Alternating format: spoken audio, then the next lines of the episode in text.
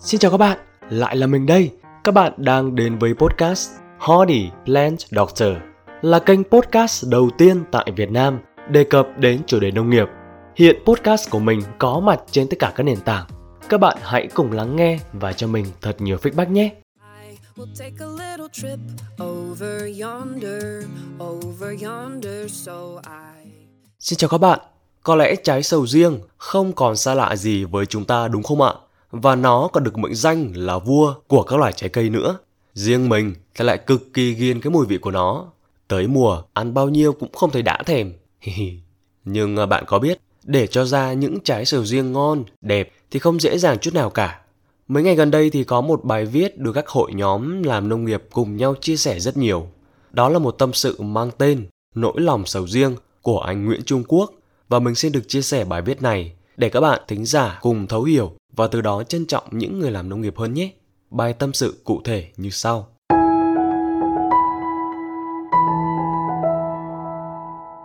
Ở Việt Nam, loại trái cây này mang cái tên sầu riêng không biết từ bao giờ. Có phải chăng vì cái nét tiểu thư nhà giàu của nó mà người nông dân trồng sầu luôn mang một nỗi niềm riêng tư, nắng không ưa, mưa không chịu, ghét gió, kỵ mù sương là câu nói vừa hài hước vừa chân thật của các cô chú nông dân để miêu tả về cái tính trái nét của nó. Để có được một cây sầu cho trái và thu lợi nhuận cao, người nông dân đã phải chăm bón từng ly từng tí trong suốt nhiều năm ròng rã. Ở miền Đông thì 4 năm nuôi dưỡng, ở miền Tây thì 5 năm nuôi dưỡng, còn ai cưng chúng hơn nữa thì sẵn sàng dung dưỡng tới 6 năm, đợi cây đủ lực rồi mới cho xanh nở. Họ biết rằng nếu xử lý Paclo quá sớm sẽ làm cây sượng lại mà không lớn nữa, thể trạng yếu ớt và dễ bệnh khi mang trái hơn. Ở đây Paclor là thuốc điều hòa sinh trưởng. Không biết trồng các loại cây khác thì sẽ như thế nào, nhưng khi trồng sầu riêng thì lo lắng nhiều thứ lắm. Từ khi chập chững mới trồng cây con, người nông dân đã bắt đầu đắn đắn, đã bắt đầu không yên cho những đứa trẻ này rồi.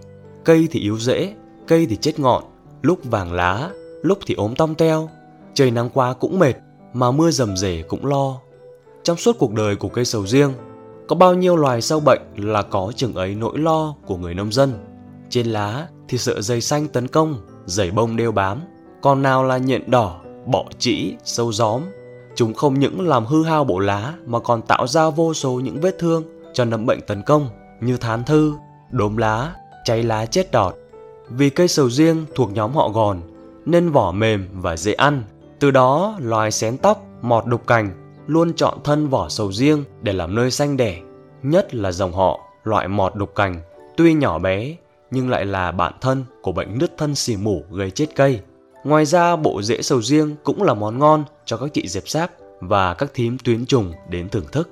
Thời gian 4 đến 5 năm trôi nhanh lắm.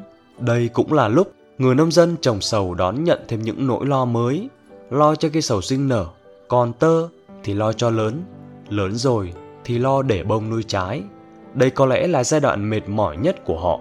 Đợt làm bông lần đầu tiên chưa có kinh nghiệm, mặc dù đã hỏi người đi trước nhưng vẫn là cả một vấn đề.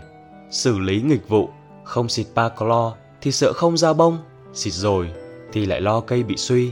Cáng đáng hết mọi việc, từ tạo mầm, xiết nước, đậy mủ, xịt ba clo, giờ lại lo không biết có trung tiết ra bông không. Ở đây cụm từ đậy mủ là phương pháp dùng ni lông phủ kín toàn bộ gốc để tránh nước thấm xuống.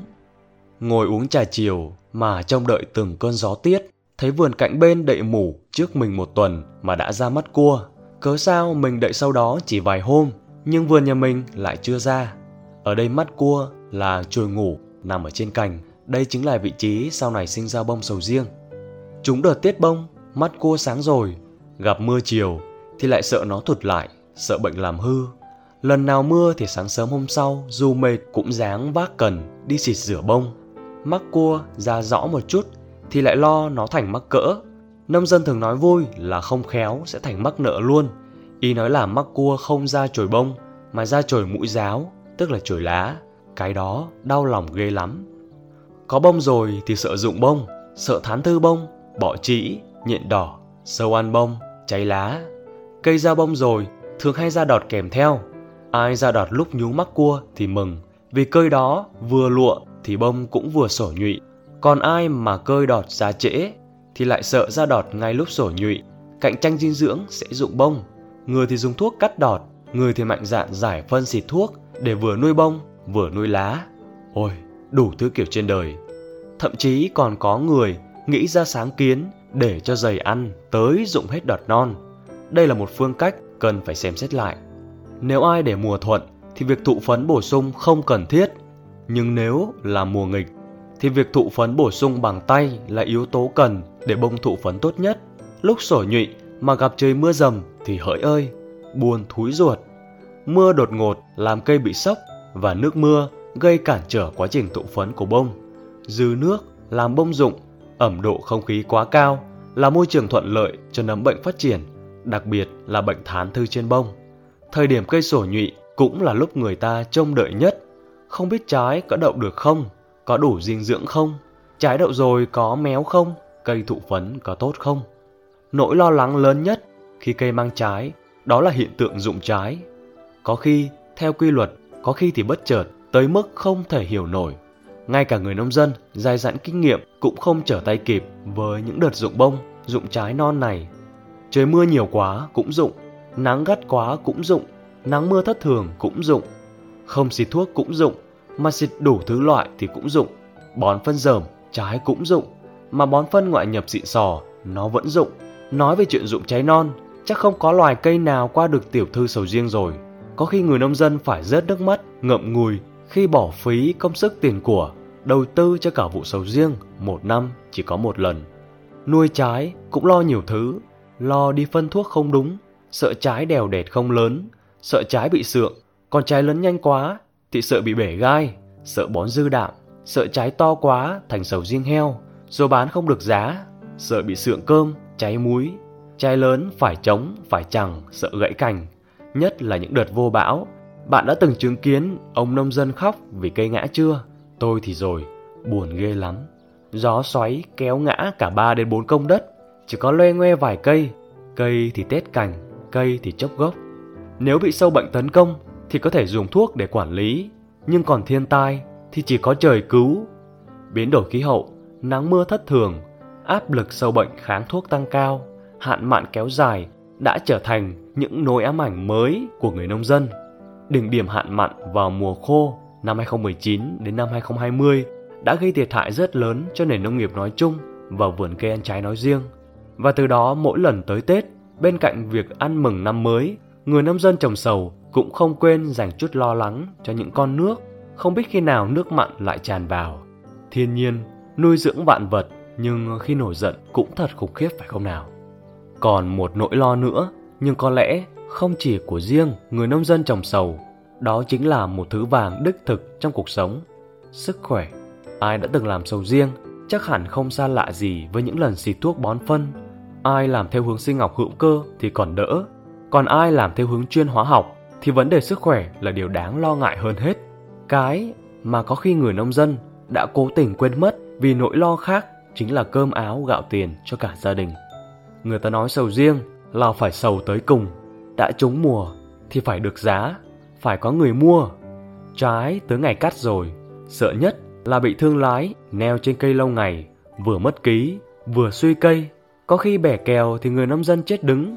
May mắn thay, đợt dịch bệnh căng thẳng đã qua, việc buôn bán xuất khẩu đã ổn định hơn, chứ hình ảnh hàng ngàn chiếc container bị kẹt ngoài cửa khẩu, hàng triệu tấn trái cây bị thối hư trong khi chờ đợi, thật ám ảnh làm sao.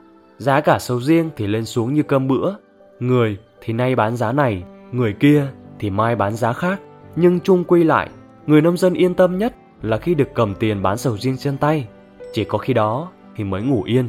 À mà quên, chỉ có yên giấc được có vài bữa hà Cầm tiền trên tay rồi phải lo cân nhắc đủ thứ để lại bắt đầu cho vụ mùa mới. Xử lý đất, rửa vườn, cái vòng luẩn quẩn của nỗi lo cho cây sầu riêng cứ mãi tiếp diễn vì đó là cuộc sống của họ. Cây sầu riêng là những đứa con không đẻ mà như ruột thịt vậy. Linh hồn của bài viết Tác giả Nguyễn Trung Quốc Thật sự là bài viết này mang lại rất nhiều cảm xúc cho mình. Không biết các bạn có cảm thấy như thế không? Làm nông thì là như vậy đấy, vô cùng khó khăn. Qua bài viết này thì mình cũng hy vọng ngành sầu riêng sẽ chuyển dần sang canh tác hữu cơ để an toàn cho khách hàng và cho chính người làm vườn nữa. Tuy sẽ là rất khó nhưng mình vẫn không thôi mong đợi tới ngày đó. Cảm ơn các bạn đã lắng nghe câu chuyện Nỗi lòng sầu riêng qua giọng kể của anh nông dân Thái Bình. Bye!